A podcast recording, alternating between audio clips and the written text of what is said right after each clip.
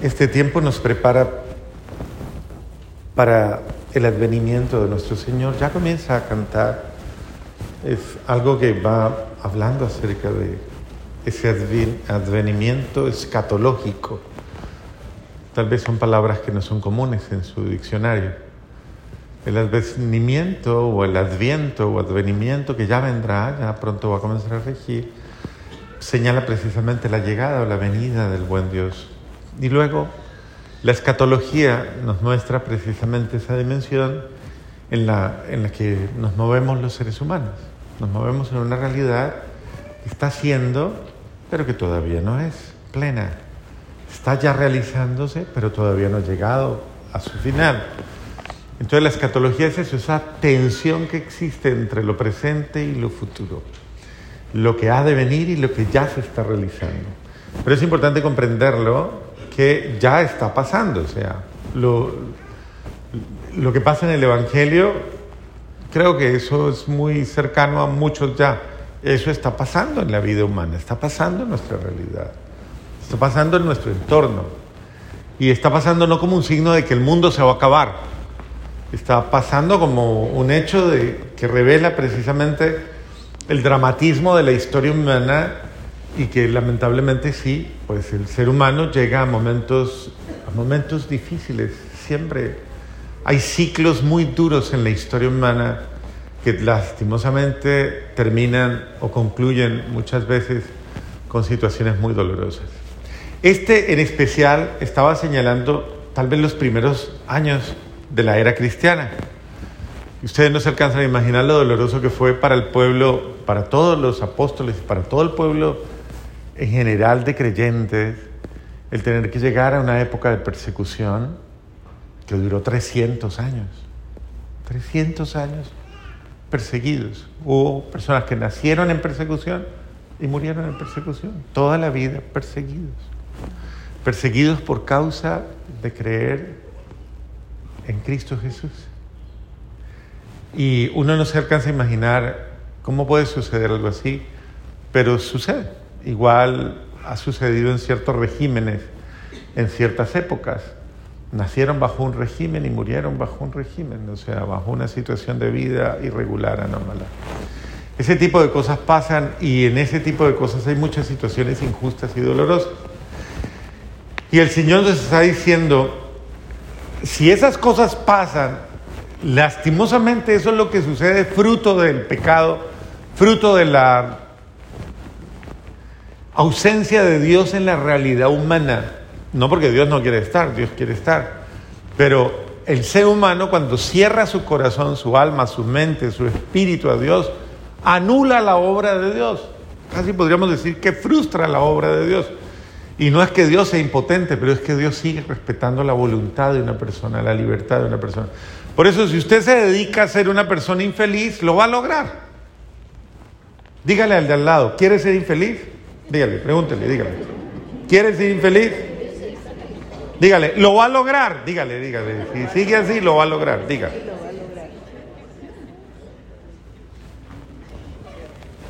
Porque eso está de su mano, o sea, usted es el que decide, usted es la que decide si esto puede cambiar o no puede cambiar, si esto tiene revés o no tiene revés, si esto puede enmendarse o no puede enmendar.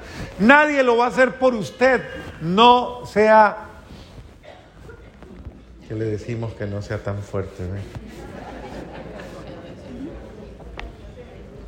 Bueno, tan inocentes. Nadie lo va a hacer por usted. Usted debe hacer el cambio. Y el cambio lo tiene que hacer como parte de su proyecto de transformación de la vida y de la realidad. La vida, uno llega a la vida, encuentra la vida, encuentra realidades de vida muy duras, muy dolorosas y uno no se queda simplemente lamentándose o quejándose o maldiciendo. No, uno llega a la vida para transformar la vida, ¿o no? ¿O usted qué vino al mundo? ¿A hacer lo peor? ¿A qué vino al mundo? ¿A qué vino? ¿A fregarle la vida a todo el mundo? ¿A qué vino usted al mundo? ¿A qué? Claro. Usted vino a amar, a aprender a amar, a descubrir el amor más grande que puede existir, a darle sentido a su vida y a transformar la historia, a transformar el mundo. O usted de los que no va a hacer nada, nada bueno por este mundo, se va a ir quejándose, levantándose y va a ir... Y todo el mundo va a decir, ay, bendito sea Dios, se murió porque se quejaba tanto que ya... Era mejor que se muriera de verdad. Sí, porque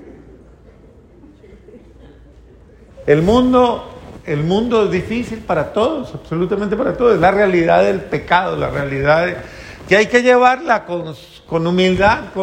a todos nos tocó un mundo difícil, pero yo lo puedo cambiar. Esa es la diferencia. Yo puedo cambiar las realidades del mundo. ¿Y cómo las puedo cambiar? Pues cuando cambio mi corazón, mi corazón. El mundo cambia si yo cambio. Por eso el apóstol Pablo dice, trabaje, trabaje en usted. Deje de ser, ¿qué? ¿Escucharon el Evangelio? La palabra de, que Cata leyó tan bonito. Deje de ser qué? Holgazán. Dígaselo al de al lado. Deje de ser holgazán. Perezoso. ¿Qué más podemos decirle? Aragán. Atenido. Cargoso. Garrapata. No.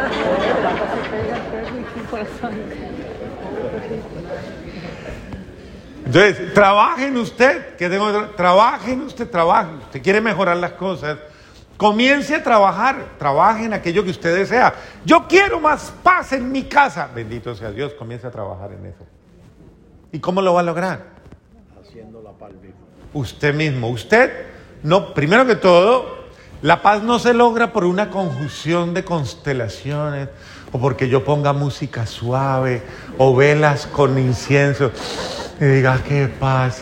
No, eso, eso no entra así, eso no entra así. ¿Cómo llega la paz?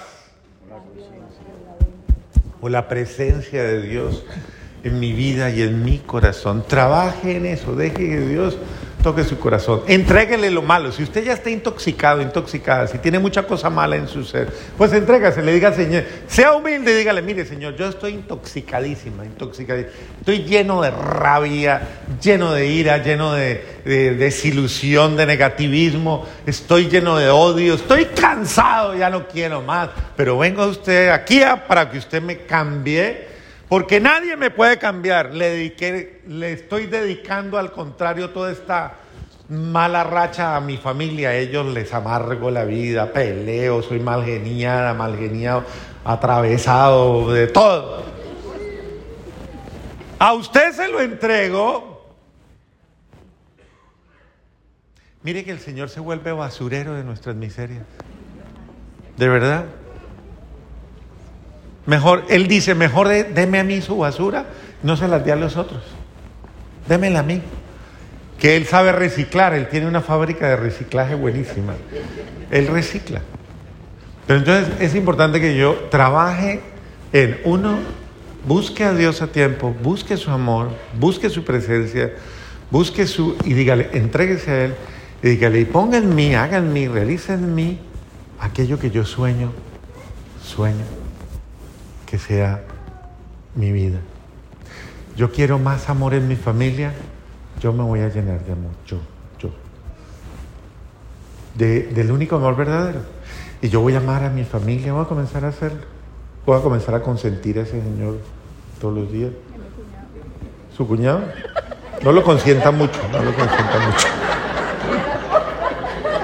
Y no me pone brava su hermana. No, no, no, no. Pero usted consiéntalo, usted sí lo puede consentir. ¿Está bien?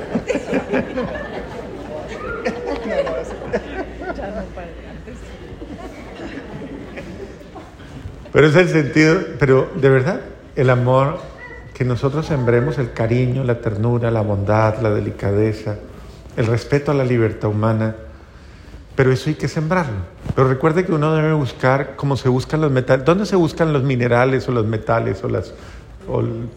¿En dónde? ¿Dónde? En la mina. Eso quiere, no lo busque afuera, búsquelo. Entonces, si usted quiere paz, ¿dónde la va a buscar? ¿Dónde? ¿Usted, usted quiere libertad? ¿Dónde la busca?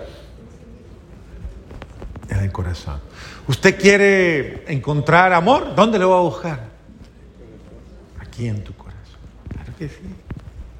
¿Quiere, qué más? A ver, cualquier virtud que usted quiera.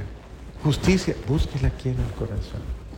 Porque uno no puede esperar de los demás lo que uno no tiene adentro, lo que uno no lleva.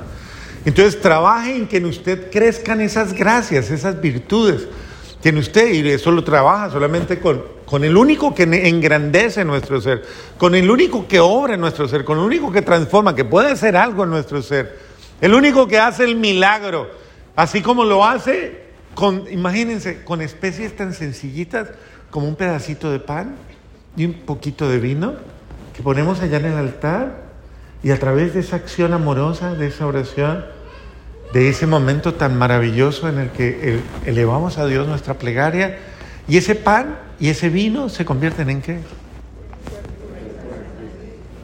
¿En qué se convierten? En el cuerpo y la sangre de Cristo. ¿Y antes qué eran?